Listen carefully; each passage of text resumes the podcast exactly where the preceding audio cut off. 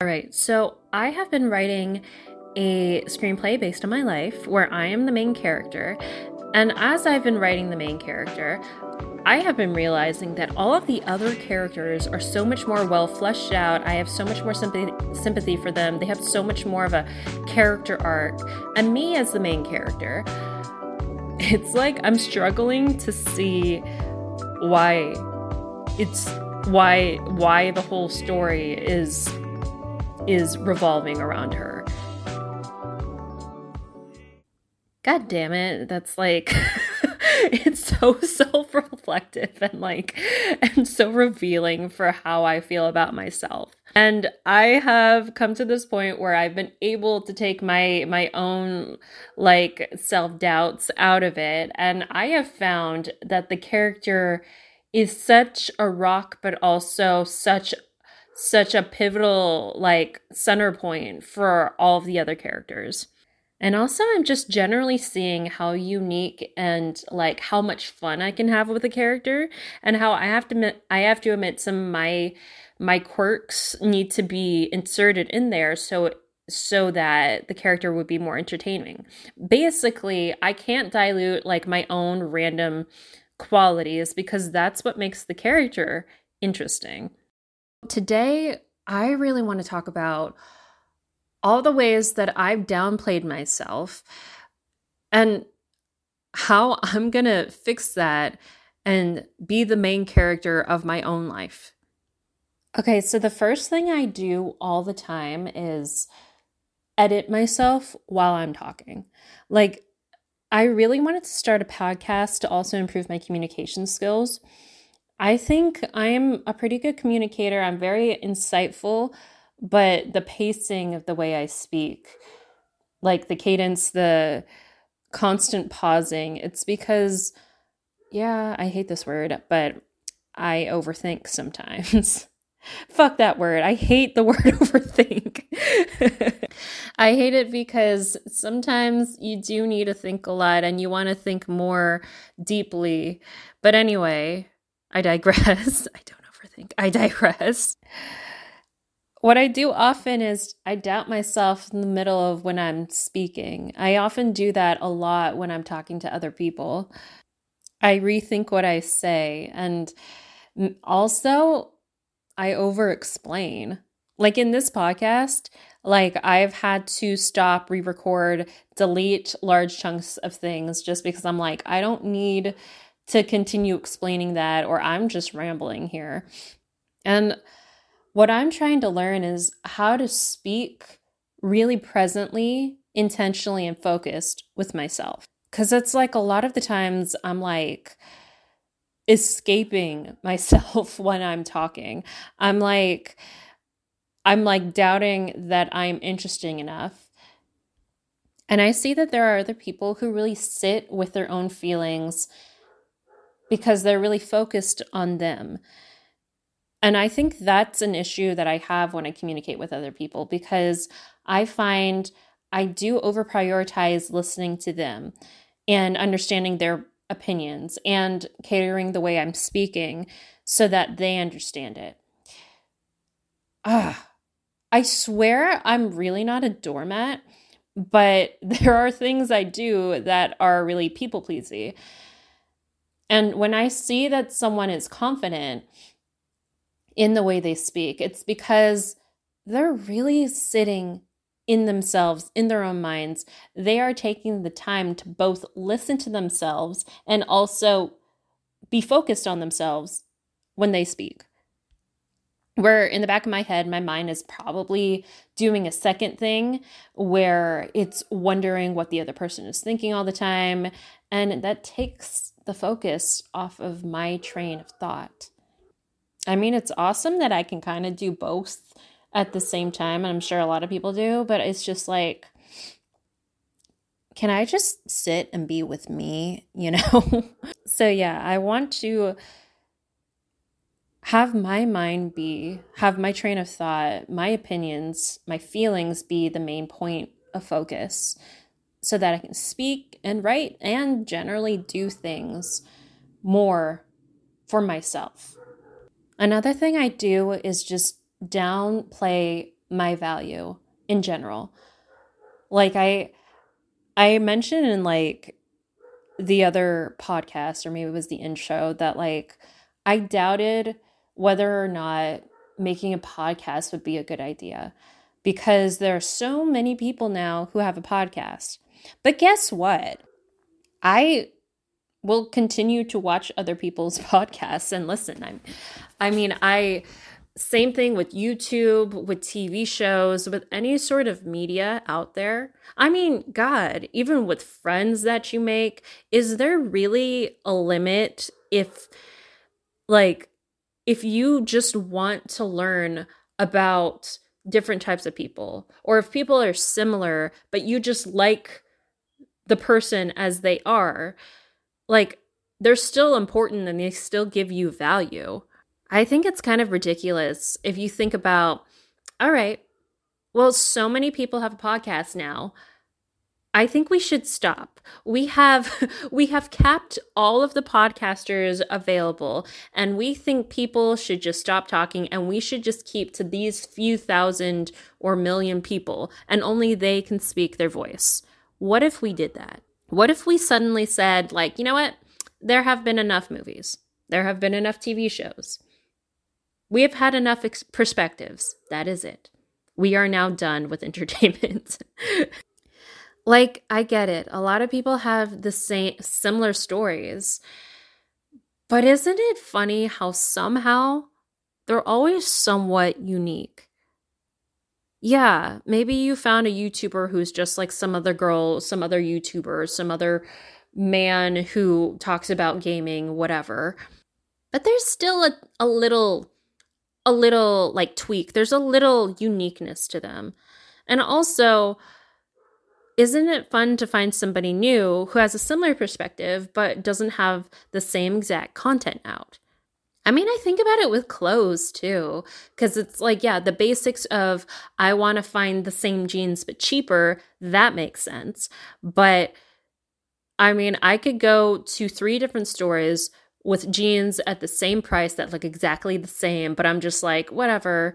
I feel like this brand today, you know? and of course, you there are people who st- who keep with their tried and true brand of jeans or TV shows or influencers or whatever and they're fine with it. And that's enough. But I'm not going to lie. People are always wanting to find something something new even if the exact content and even the theme, the lesson isn't new, it's nice to see things from a fresh perspective or a different voice. And at the end of the day, I think I wouldn't mind if everyone had a podcast because guess what? Everyone has a personality and they get to be them and they get to have their own group of friends and people who love them. So why not you? Okay, another thing that I do is I dismiss the things that I think are valuable in me, but also I I probably nitpick at myself for the little quirks that aren't that bad that are probably endearing.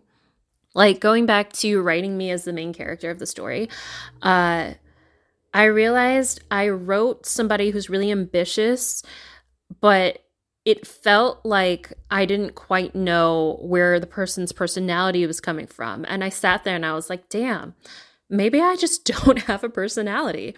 And then I realized a lot of the things that I probably like put myself down for would be really interesting as part of the show that I'm writing. So, little quirks I have are the little ways that I try to MacGyver things. Look, I am Filipino. My parents are obviously also, well, both my parents are Filipino. That's not as obvious, but both of them are.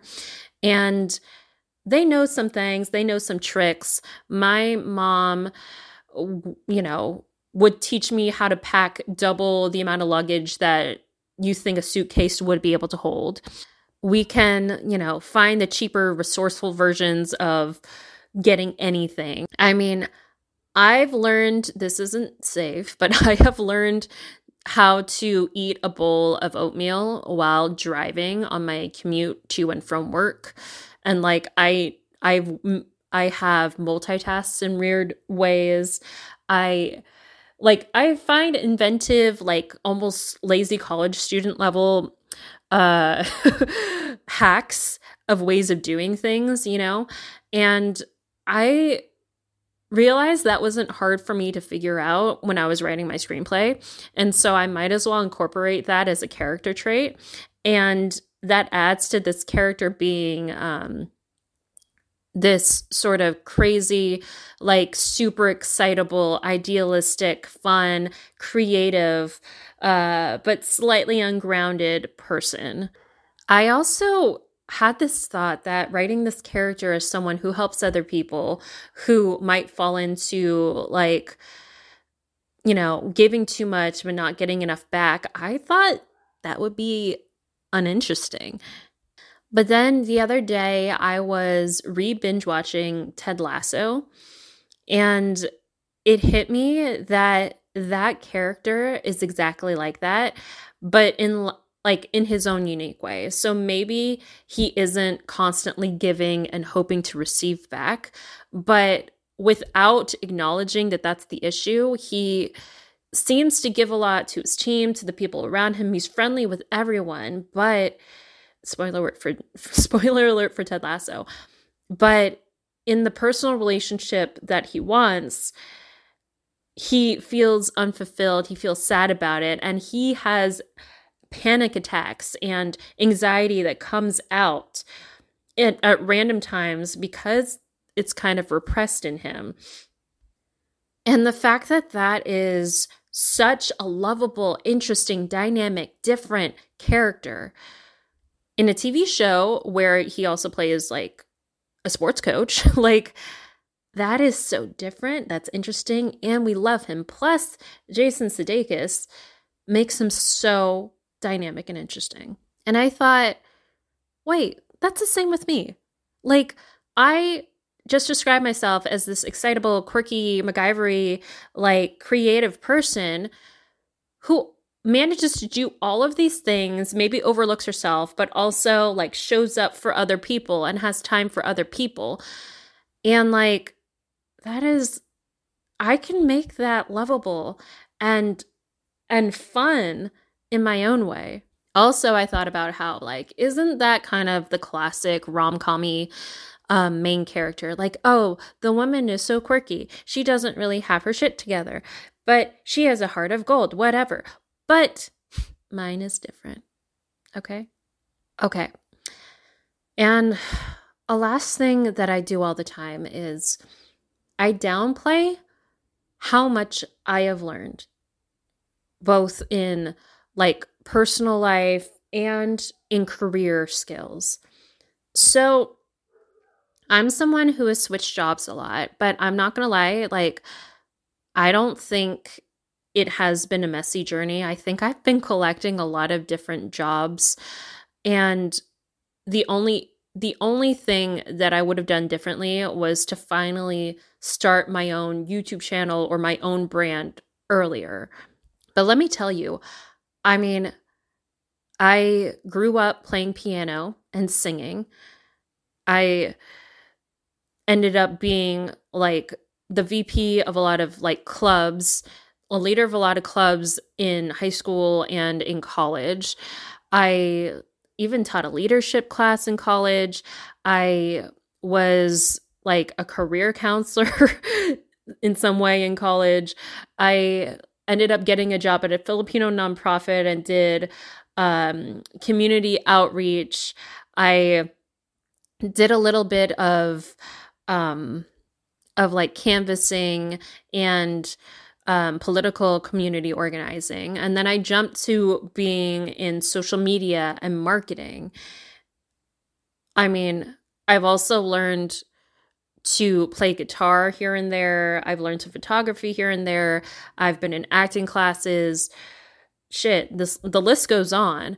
Um, right now, my focus is like I want to go into screenwriting. I've learned a lot of directing. I know a lot of people who have this combination of stuff and my same background and they're like oh yeah yeah i'm i'm a multi hyphenate like i do all of these things and even though i did them once or in one job i knew how to do it. And even though i didn't entirely know like i didn't become the expert in this one field like i'm not going to downplay that that was my job and it was not like too difficult okay all that to say like I keep looking back at my resumes and I look back at like, oh, I need to gain more skills in this area or in directing or in screenwriting.